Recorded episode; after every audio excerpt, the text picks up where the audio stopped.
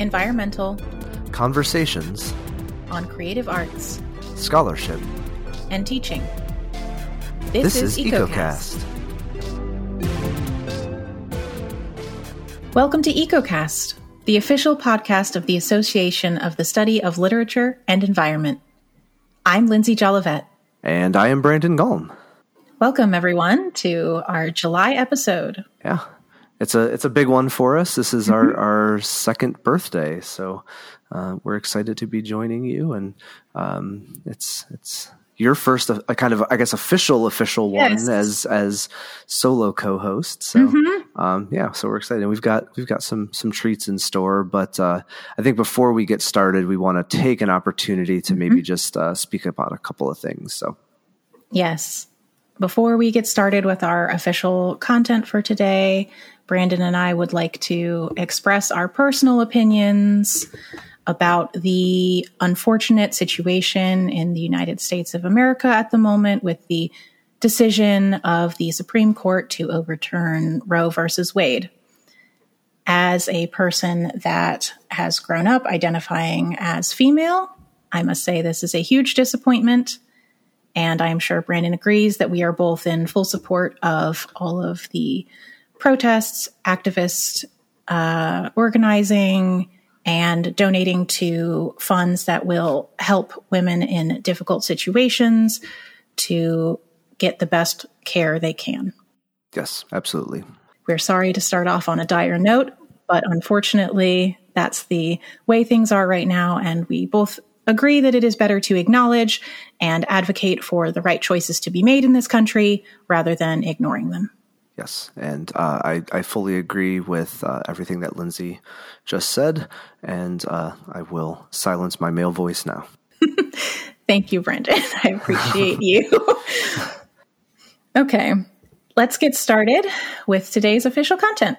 Yeah, so uh, we are going to. Uh, I guess maybe a little bit of, of background here. Uh, so, and, and an additional um, uh, call here for uh, for people to submit. So we, uh, if, if for those of you that have, have been listening to the to the podcast for a while, uh, if you remember last year on our first birthday, um, we had a kind of a special episode where uh, we asked for people to send us some quick fictions, um, and then we had those people record and and you know we just shared uh, those throughout the, that episode. Um, I, I love that episode. It's it's probably one of my favorite episodes that we've done. Just hearing all of those different voices, um, and so we were hoping to do do the same thing this year. And uh, we you know we we sent out the call. Um, part of it, I think, was um, you know a little bit falls on me for getting the call out uh, fairly late, um, and so we haven't gotten a ton of of submissions yet. Uh, we had a few that kind of trickled in, um, so we do want to still do this for an upcoming episode. So please um, send uh, send your your quick fictions to us. Um, uh, but we're going to just kind of put that on hold um, for now. But we still wanted to do something kind of, you know, a little bit special, a little bit different, um, considering it's our second birthday, just to kind of celebrate that a little bit. So we're going to be um, kind of reading through a short story um, and um, maybe doing a little bit of voice acting. We'll see how how ambitious uh, uh, we get, and and maybe even uh, I'll, I'll, when I'm editing, we'll add some sound effects in just to to make it a little bit of an experience. That would be um, fun. Yeah. Um, and then um, Lindsay and I will just have a little bit of a discussion um, afterwards about that. We will also have some words from the author introducing their work and how they found the experience of participating in a eco-minded queer project and hopefully they can speak to some of the ways that they personally find the inspiration to write ecologically minded fiction. Hello, all. My name is Cynthia Zhang. I'm a writer and grad student currently based in Los Angeles, and I am very excited to share my work with you today. So, this particular story, What the Water Gave, came together out of a couple of different impulses. So, to begin with, I've been interested for a long time in what it might mean to have magic in an everyday context. Magic is not fireballs and bolts of lightning, but just as a neat little cheat for making your coffee taste a little better or keeping your fingers warm in the winter. In developing the particular magic system for this story, I think that I was in particular subconsciously influenced by Terry Pratchett's Tiffany Aching series, as well as by Robin McKinley's Chalice. And what I see as tying all these books together is the fact that in them, magic is very much tied to a connection to the land. If you treat the land well, then it will treat you well in return. There are other kinds of magic, of course, and you can see hints of those systems in this story as well, but I wanted to focus in particular on a form of magic that centered caregiving and mutual respect. The other major thing driving the creation of this story is my long lasting frustration with love triangles. I am just seriously so tired of stories where the main conflict is, oh no, I have to choose between the love interest who's dark and brooding and the one who's sweet and reliable. You fool, you have two hands. As long as everyone consents and treats each other with mutual respect, you can have two partners. So here's my attempt to give us a little bit more polyamory representation. So, What the Water Gave is named after a Florence and the Machine song, and it appears in Xenocultivars, an anthology focused on queer plant life. Speculatively Queer produced the anthology, and I think they did an amazing job both with all of the stories and with the incredible cover art. Please feel free to check them out at speculativelyqueer.com, where you can also pick up a copy of Xenocultivars or their previous anthology. It gets even better Stories of Queer Possibility. As for me, if you're interested in other things I've written, please feel free to check out my novel, After the Dragons, which is about dragons, climate change, and sad queer kids trying to make it work in Beijing. I'm also on Twitter at CZ underscore writes, where you can find links to more of my work. Thanks, and I hope you enjoy the story. Great, thank you. That was that was a wonderful introduction to your work, and so now we can uh, get into the the reciting of the short story. Thomas comes from town at precisely six, the way he always does. Technically, a lightkeeper's hours vary depending on the season and amount of sunlight, but Thomas is a creature of habit. He likes his schedules and routines, the neatly patterned shape of familiar days. They are alike in that, even if Mara's routines are organic, tied to the tides and skies rather than mechanical time. Got you a new one, he says, pulling out a thin manila folder from his battered satchel. New family. Moved here a couple of months back.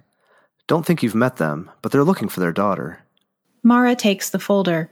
From the pages, a young girl's face stares out at her.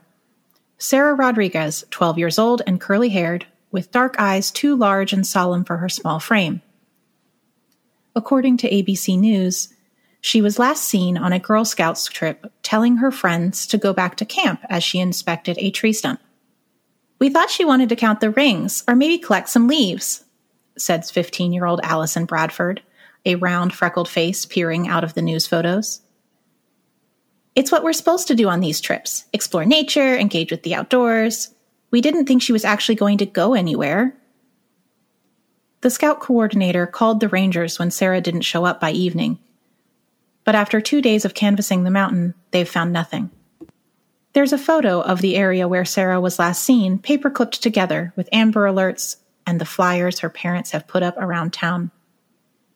It's an ordinary enough clearing young cedars, bright sunlight, a clearly marked dirt trail, and a small sign warning visitors not to feed the wildlife. Moss climbs the sides of the stump, and a ring of small white mushrooms grows around it. If not for the thickness of the stump, nearly twice as wide as the trunks of the trees around it, the picture would be indistinguishable from any other photo of a state park. A perfect spot for families to picnic or couples to while away a warm afternoon. Mara looks up. Did the parents tell you all of this? Or did you collect it yourself? They were talking about it at the bar. The rest was easy enough to find once I knew what to Google. She nods, flipping to the next page. The people of Asheville are friendly, but it is still a small town, and Thomas has been here far longer than Mara has. Mothers smile at her in the street, but they also hold their bags a little tighter, keep their children a little closer. She understands this, even as it stings. Unlike Thomas, who makes a minimal effort at sociability, Mara has lived near Asheville for years without attending its baseball games or talking to grocery store clerks beyond saying hello and thank you. It is for the best. A witch watches and waits, and Mara knows she discomfits people with the way she studies them and her preference for silence over conversation. Since the first wives plucked herbs to ease birthing pains, heartsick lovers and desperate mothers have come to witches for traveling sweethearts and ailing children. Farmers have sought their aid during lambing season and poor harvests. But a witch's place has always been on the periphery, close to, but never quite a part of the people she watches over. Oh, darling. Her mother sighs in her mind, mouth a delicate moue of distaste. If that's true, why even bother with people at all? No longer a lonely, sheltered teenager, Mara has a dozen answers on the tip of her tongue, but she forces them down. Even within the confines of her own imagination, her mother has never been much for listening. Thomas's gaze is sharp, too knowing as he watches her flip through the rest of the information. Over the years, he has seen her talk down raging waves and speed the knitting of broken bones, ward off crop blight, and ease away mercenary developers with dreams of transforming Asheville into condos and beach homes. Mara has helped lost pets and drunk lovers home, but that was when home was a mere few miles away.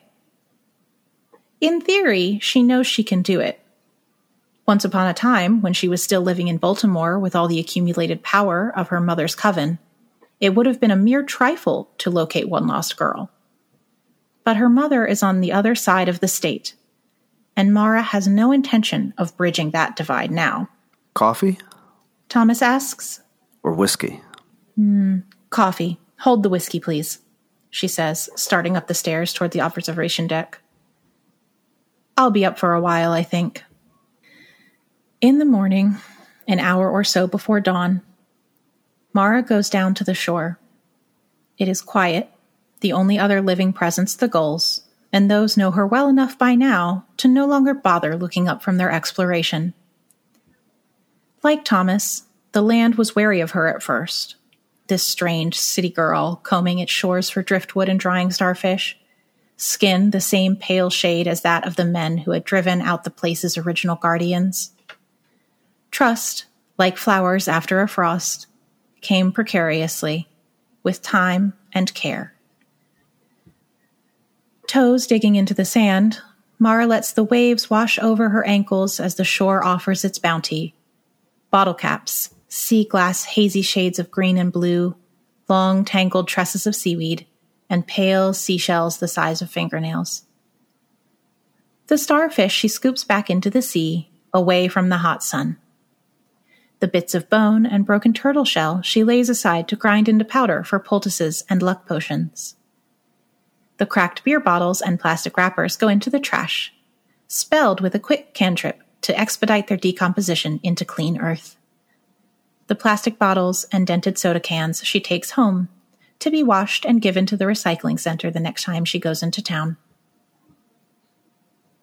When she has finished sorting through what the ocean has given, she lays out her own offering.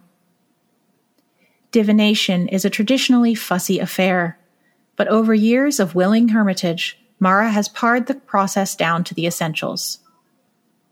For Sarah Rodriguez, Mara brings old things and sea sharpness a wreath of salt stiff seaweed, mussel shells, the sun bleached skull of a turtle, and a handful of mackerel bones, the small sharp kind that catch in unsuspecting throats.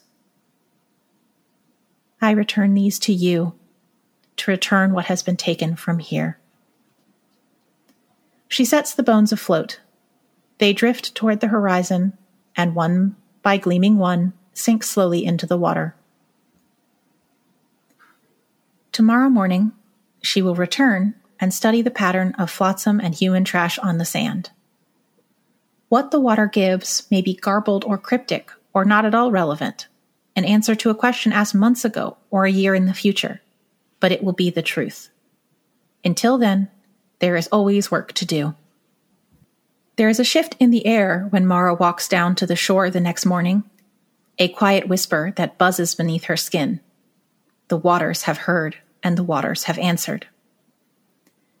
As the tides gently splash against her ankles, Mara crouches down, letting the ocean's whispers surround her as she studies the sand. In the play of seashells and bottle caps, she reads the story of Sarah Rodriguez. An only child, beloved and protected in the way of those born to parents who had long stopped hoping for children at all. A bit too outspoken, and odd to be truly popular. But always friendly, with an intensity that produced fierce loyalty in the friends she did have. The kind of bright kid who preferred dragons to romance, daydreaming to grades. There is fear, but also something else. A bright note standing out from the acrid background of anxiety and confusion. Despite everything, there is a part of Sarah that is excited, almost giddy at the thought of never returning. Mara reads the signs once, twice to be sure. Water drips from her skirt as she stands up, a trail of salt water and footprints following her as the waves wash the message back into the water. There are monsters in the woods, talking wolves and pale white bears spun from mist and hollow eyed creatures, warped cruel by years of pollution and human predation. But they are not the only entities there. Slumbering forest gods, older than empire, long limbed spirits with fingers of fog and aether, adhering to no law but that of the seasons themselves.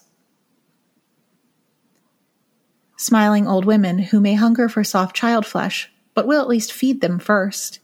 Keep them on if they prove themselves clever or useful enough. The woods are full of monsters, but all shadows can be monsters, given the right light. And Mara knows, too, the call of the forest. The desire when the world weighs too heavy on human shoulders to keep walking. Never looking back, simply letting the clean line of trees close behind like the doors of a childhood bedroom. Sarah Rodriguez may be in danger, or she may not be, may have gotten lost by accident or by choice.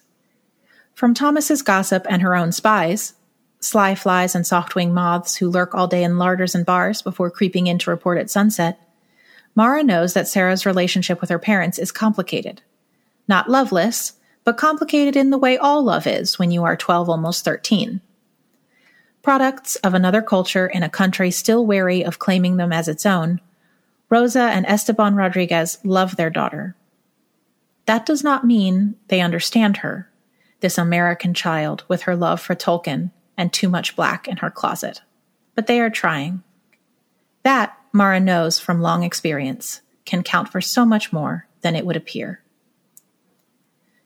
So for Sarah Rodriguez, Mara sends out her bravest troops quick legged spiders, and clever mice who know the best ways to sneak crumbs and trinkets past crackling kitchen oil and purring house cats.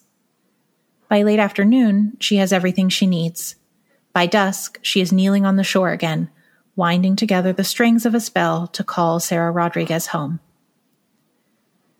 The clasp of a long forgotten handbag is attached to a phone charm.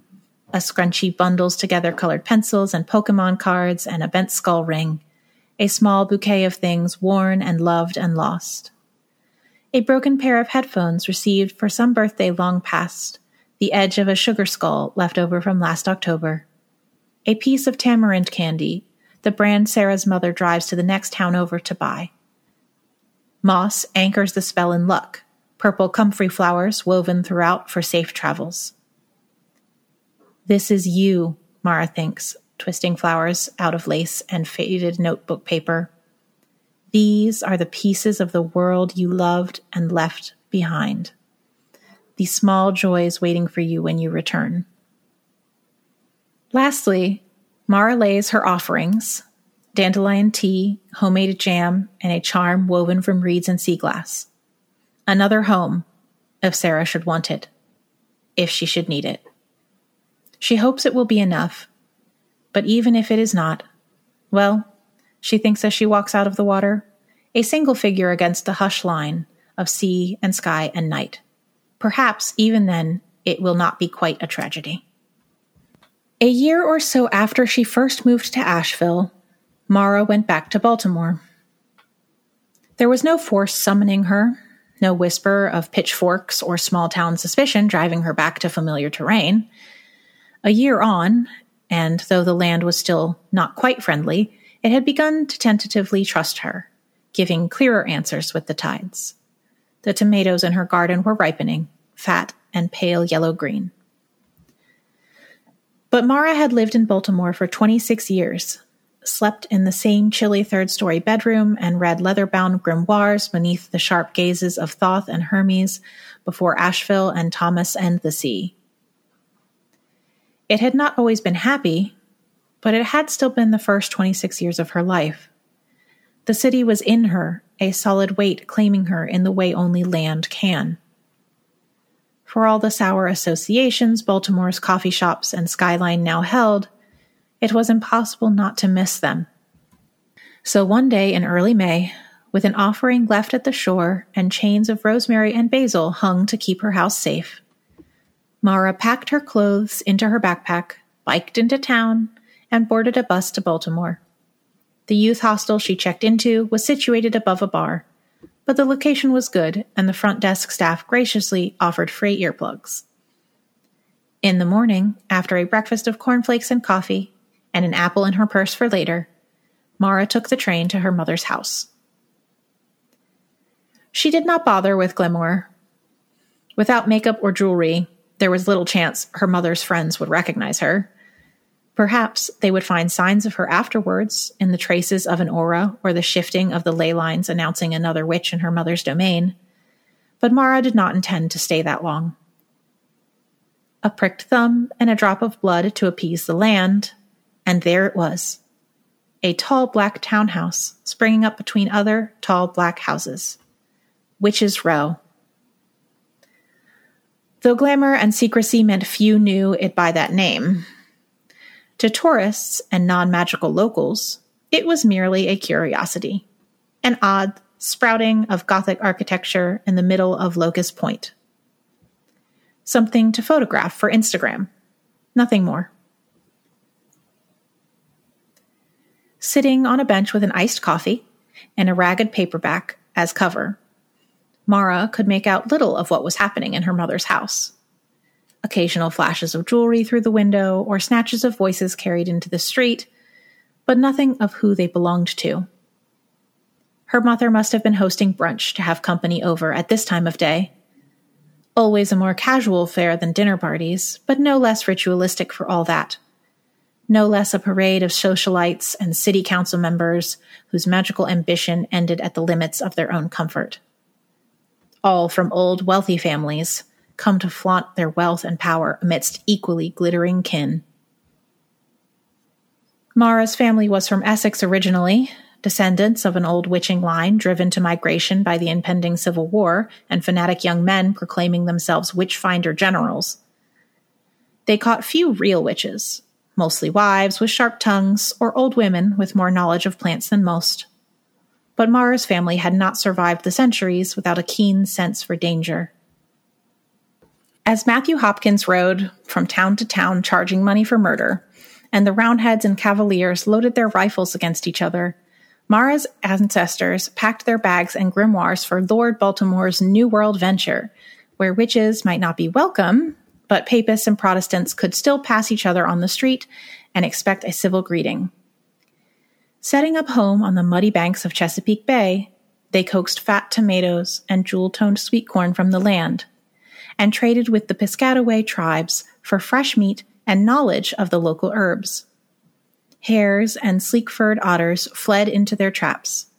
Cleverer animals, capable of taking human shape, found their way into warm feather beds and so strengthened subsequent generations with shifter blood. Their luck only increased over the years as Maryland transformed from province to state and Baltimore from settlement to city proper. Neighbors died, pledging their lives to God or abolition or the Confederacy. Governments rose, fell to rebellion, then rose again. Skies grew gray with smoke. and the waters of the bay muddy with sludge as the fish died in droves. But Mara's family survived. Generations of witches thrived, singing the fat from the land and growing rich on its bounty, gradually forgetting the importance of thanking the earth and repaying what is given. On a bright spring morning, in a gentrified neighborhood of a city built on stolen land, Mara sat outside the house she had once lived in and watched figures moving inside. She stayed there, spine straight and gaze unwavering, until all the ice in her coffee had melted, and she had to squint her eyes against the glare of the midday sun. Then she stood up, packed the paperback into her backpack, finished her coffee, and walked to the nearest cafe for a panini and the blessed chill of air conditioning. There was an exhibit at the Baltimore Museum of Art, and, if she was lucky, there would be time to stop by Book Escape afterwards. She was running low on reading material. The next morning, Mara bought a lobster roll the size of her head and walked through Inner Harbor, breaking off pieces of bread for the gulls as she turned discarded snack wrappers around her into compost for the clover growing through the sidewalk cracks. And then, with two boxes of Berger cookies stuffed into her backpack, a new selection of Agatha Christie paperbacks, and a baseball hat with a dancing crab for Thomas, she took the bus back to Asheville. Thomas is early, Mara sees his car outside the lighthouse. But deep in the middle of kneeling in the dirt and hammering in wooden stakes for the summer squash, she does not head to the keeper's quarters until sunset signals the end of her shift. There's an open bottle of Merlot in the kitchen, and Thomas greets her with a raised glass and a rare smile. You're chipper today, Mara says, toeing off her sandals for house slippers. A good run at poker? Or did June Everett finally break it off with Nathaniel Williams like she should have six months ago. Thomas snorts. You give that girl far more credit than she deserves. Me as well, at least when it comes to betting. Come here. He pats a spot on the couch next to him. There's something you should see. Curious, she joins him. Look, Thomas says, tilting his phone toward her. It's open to a news site and as Mara leans over, the video begins playing. She has to squint at the tiny figures on Thomas's old phone, but she recognizes her almost immediately. Sarah Rodriguez, small between the park rangers walking on either side. A news anchor's voice floats over the footage. After three weeks of searching, a local hiker. Efforts of friends and family. A truly astonishing stroke of luck. Sarah Rodriguez is scratched and sunburnt, dehydrated and exhausted, but she is alive and she is safe. Good work. Thomas says, raising a glass. They drink, the wine settling somewhere warm and familiar in Mara's stomach. Sitting here together with a bottle of good wine and the fruit of their labor on the screen before them, she thinks she could bottle up this moment and live off it for years to come. All right. Awesome. Um, well, first of all, um, thank you so much, uh, Cynthia, for um, the uh, the sh- allowing us to kind of share your the at least the excerpts of, of the short story here. Um, we will the the link uh, to the edited collection is in uh, the show notes. So make sure you check that out because um, this was just excerpts of this story. It wasn't the full story. Um, and there's plenty of other um, great stories in there. So so everyone, please please check those out. So um, yeah, I guess let's let's dig in and talk about this a little bit. So anything you want to start with? Yeah, I I think there's just so much sort of rich ecological world building going on in this story that comes out through all of the characters' sort of actions and values and is just sort of integrated really well, I think, into the the world. As I said, um, I also just I love the idea of witches. You know, I feel like witches are usually associated with nature, right? Mm-hmm. Like it's not uncommon, but this story takes it into sort of an even further place of witches as sort of this very active ecological figure. Mm-hmm. where sort of Mara's powers include being able to cast spells that make trash break down more quickly. Right. And I just, Yeah. and like, you know, directly using her magical abilities to ward off coastal developers coming in to try and like build condos and hotels on the beach. Um, I guess as someone from a coastal town that has a ton of development, like it really resonated with me. Um, I, I've, I think too. I liked the the I guess the the witchiness of it, for lack of a better word. It's it it kind of it's both like kind of abrupt and like it's like oh wait wait wait witch it like you know like but it kind of it, it slowly kind of unfolds itself in there um because it just kind of you know starts off as a normal like okay these people are in a coastal town and she's got a friend and uh, works in a lighthouse and you know this that and the other. And then uh, and then there's a kind of the first mention of of of witches but it's just kind of like well is it like a metaphor at that point? Mhm. is it um and then you know just the way that it kind of slowly unpacks.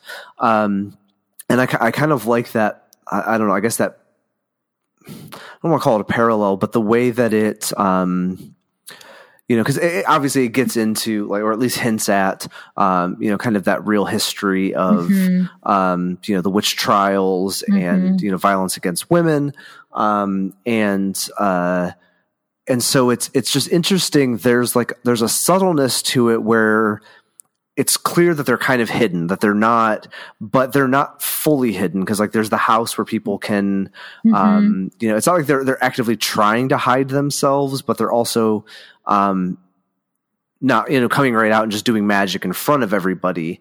Mhm. Um, and so I, I don't know. I'm, I, there's something there that I'm, I'm like I'm teasing around in my head. Um, I'm not quite there yet, but I just I like that. Um, that there's that kind of subtleness to that um, aspect of of magic and, and witches um, that's happening in here. Yeah, I think that it's one of those things that I associate as well with like queer media, for example, where hmm. it's when you make, we'll just take, so we'll just take being gay, for example. When you make being gay the primary story plot, you know, it goes a certain way to sort of just perpetuate issues and stereotypes a lot of times. Hmm. Whereas, you know, often people in the queer community are looking for and asking for more media that it's just part of who the people are and they have mm-hmm. lives and they do other things. It doesn't have to be that it's about being gay. Right. And so I feel like this story kind of does the same thing with witches as well. It's both. It's Mara is a queer woman and a witch, but it's not about struggles necessarily about those things. Mm-hmm. It's just about her and her life and the things she does, you know, as a witch at times, but it doesn't, it's not, you know, being a witch is not overemphasized, Yeah. if that Yeah. makes sense. It does, and I think I think that's kind of what I was thinking and trying to get at. But like you obviously said, way more eloquently and, and coherently um, than I did. Um, there was something else I was just. There was a particular section in here. Now I can't uh, keep talking and see if I can find it, and then Yeah. I also agree with you that I, I like how it ties being a witch and witchcraft to the real history, not only of the witch trials, but of the location, right? And place and specificity of place is something we talk about a lot in the environmental humanities, I feel. And so the idea of this, like, talking about the sort of gentrification, genocide, removal of indigenous peoples and cultures in sort of Baltimore area adds that same sort of like historical grounding. Yeah. Um, sorry, I'm jumping aside now No, it, it, um, yeah, and, and so I think one of the other things I like to, and it's kind of piggybacking off of of what you were just talking Mm-hmm. about a little bit. I think is, um, you know, so obviously like she has magic and Mhm. magic that is very much able to address a pretty serious, you know, actual mm-hmm. real world, world mm-hmm. concern. Mm-hmm. Um, and so there's, you know, in some ways it's kind of, I don't want to, I don't want to go so far as to say like kind of problematic, but like, you know, like, okay, it, it, I guess it's, uh, for me, it's, um, when with magic in general sometimes um when okay well i can use it for this thing. Is that like taking away like is it is it kind of like okay well we don't have the effort to actually like walk around and clean up and pick up trash or, or not litter in the first place or deal with with waste and, and what happens with it? And but i also pairing that with this notion of like you know she just gets to to be that it's also um we're only getting one perspective here, right? That they're mm-hmm. they're uh, you know maybe she's the only witch that actually like mm-hmm. cares about the environment or you know that that like mm-hmm. um you know so in the same way that we I, I you know maybe in, in, my first kind of reading or you know listening of this I was like I was finding a problem with that but maybe that's because I'm you know making a sweeping assumption about well like you've got this power to fix this natural um uh you know dis- not disaster, but you know, eh, um, might as well be. Yeah. Um, uh, you know, why aren't aren't all of you banding mm-hmm. together to just to just fix this mm-hmm. stuff?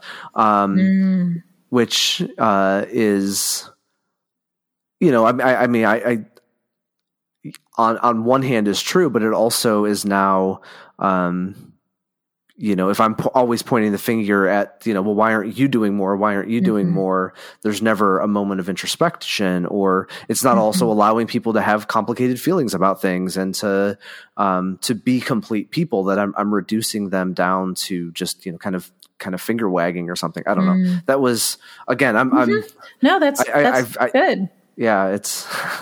I'm, I'm formulating thoughts and talking about them, and yeah, um, but yeah. but I you know I agree that I think that that's a really good um, sort of reading of this to acknowledge because I, I do think that there's some element of, you know, I, I do think that's not uncommon, right? That it's not an unknown mindset to think that like writing fantasy or in sort of magical genres and like having sort of magical solutions can lead to people not taking things seriously or like well we should be we should be thinking about the reality of it.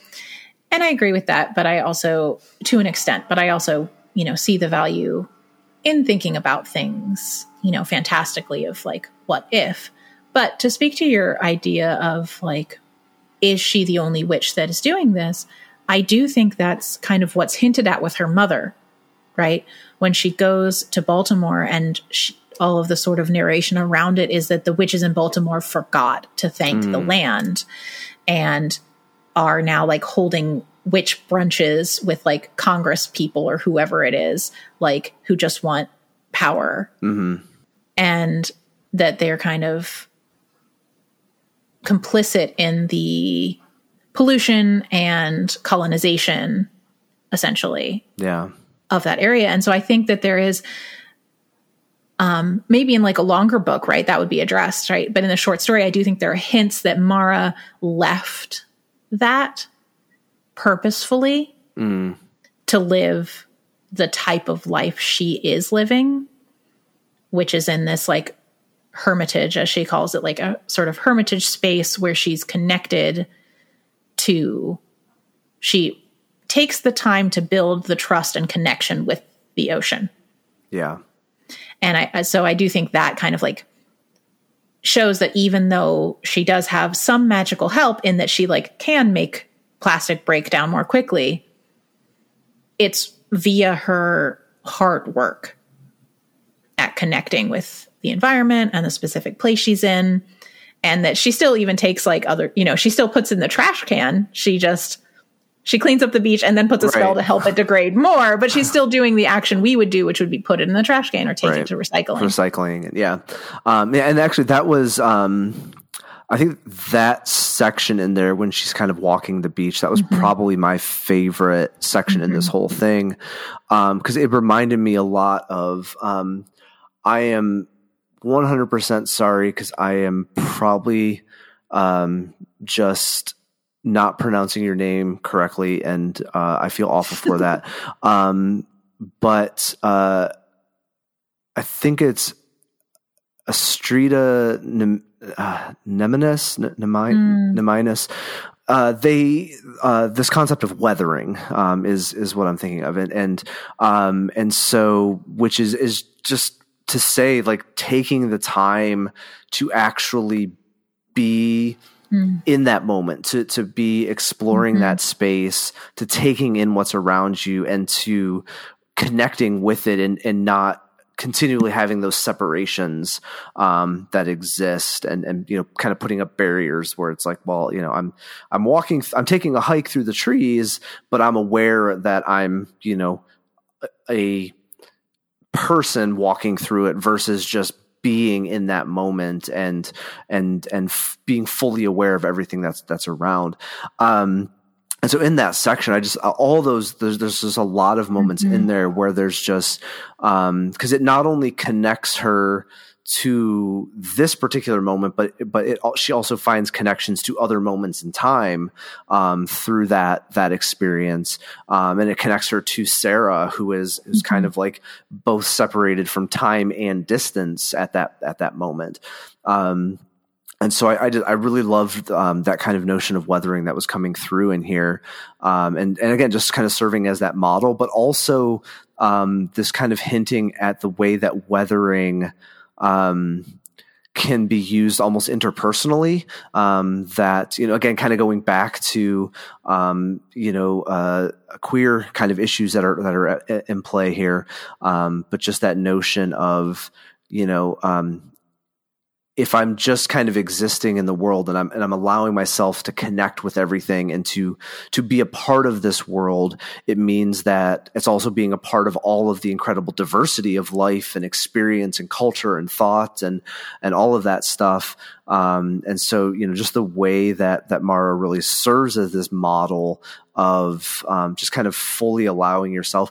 And I think to your point, um, just the hard work that that entails, right? That it's not mm-hmm. it's not easy work to just you know be fully in a moment you have to actually put effort in to do that um, that you know a lot of us don't have the time or willpower or you know even the care in the world uh, to to want to do that. So, um, yeah, I agree, especially about the sort of ability to ability that the story has to sort of bring to the forefront the labor that's involved in caring for the world. Mm-hmm.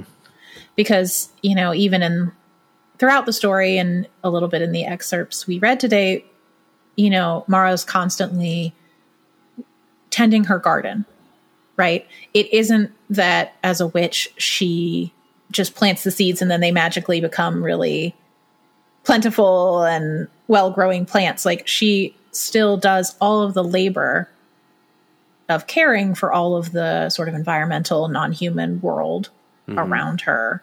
And that there is a very distinct sense that it's not something that just happens nothing just happens in this story. So even though there's magic, every act of connecting with the land and the ocean, creating the needed ingredients for a spell, tending her garden so she has food and things to help the townspeople, all of those things take labor. And it is kind of that good analogy for like how much conscious care needs to be exerted to take care of the environment. And I, I also like um, there's I think there's something to be said too about this idea of of Thomas, who's not only like a supporting character, but a very kind of supportive mm-hmm. character. Um, and that, you know, um, I, I, you know, again, maybe just traditionally stories would, um, make him do more or be more or something like mm-hmm. that. And so just just letting um, that character kind of exist um, there to support and to you know like you know very much like congratulates and and um, but doesn't feel the need to you know male privilege himself all over the place. I guess for for lack of a better. Um, you know, to kind of continually insert. Um, so yeah, so I, think I think just you know a lot of of you know in just in the, in the, in the span of just you know, uh, you know I think it was about nine pages or so that we mm-hmm. read. Um, you know, just a lot of of good models, um, which I think t- to me is one of the the best things about literature. The, the best things that, that, we can take away from literature is when we find these really really positive characters that um, that no, not only allow us to kind of see ourselves in, but also to um, to help us um, reflect and and reevaluate and and and reposition ourselves uh, in in the real world and in our thinking and our behaviors and stuff like that. Mm-hmm. I agree, and I, I think that even Sarah, the missing young girl, I think that that's you know just another relatable model, probably for a lot of a lot of people I've met, of course, in the environmental humanities who just love Tolkien and like fantasy books and feels a sort of draw to being, you know, in the in the forest and mm-hmm. see what may be out there. And so I think that was a sort of nice nod as well to, you know, that sort of being that sort of child. Yeah. And what that can mean about your relationship with nature. Anything else you want to chat about for the short story? I mean, I think we could probably talk forever about it, but we can also let people go and read it themselves and have their own opinions. yeah. And uh, yeah, and, and even uh, you know, reach out to us on Twitter and stuff, and, mm-hmm. and let and share, um, you know, your thoughts uh, on it, and maybe we can read your comments on a, on a future episode yeah. and, and, let us know what you, what you thought about it. So, yeah, um, please, please do. Please share with us and let us know if you like hearing literature read occasionally. We usually, you know, talk to people maybe about nonfiction scholarly work, but this is also part of a literature association. Yeah. So if you enjoy occasionally us reading a dramatic reading of something, please let us know. Yeah, absolutely. Um, and if I mean, if you have something too that you're like, hey, I've got this short story. I mean, obviously, if it's short enough, please again uh, mm-hmm. uh, submit it to that quick fictions call. Um, but also, you know, if you've got something that's a little bit longer and you'd like for us to do something similar um, that we did today with your uh, your work, we would be uh, mm-hmm. uh, thrilled to do that. Absolutely. Mm-hmm. Um, and obviously, you know, have you on as well if you would like to join yeah. us on on the episode and and and talk about your work. So, um, well, I guess that's that's a, a good a segue as any. So, um, mm-hmm. yeah, if you do have um, ideas for episodes, uh, either you want to share your own work or you have someone that you would like for us to reach out to to have on to the show, uh, you can find us on on Twitter. Um, that is ASLE underscore ecocast uh, on there. That also has the link to our link tree, which has the submission form and our email, but you can also email us directly at asle.ecocast at gmail.com. And if you're enjoying the show, please join us every month and like, subscribe, follow on Twitter. and please check out ASLE anytime you're looking for more environmental humanities content. I've been Lindsay Jolivet. And I'm Brandon Gulm. Thank you all. Bye bye.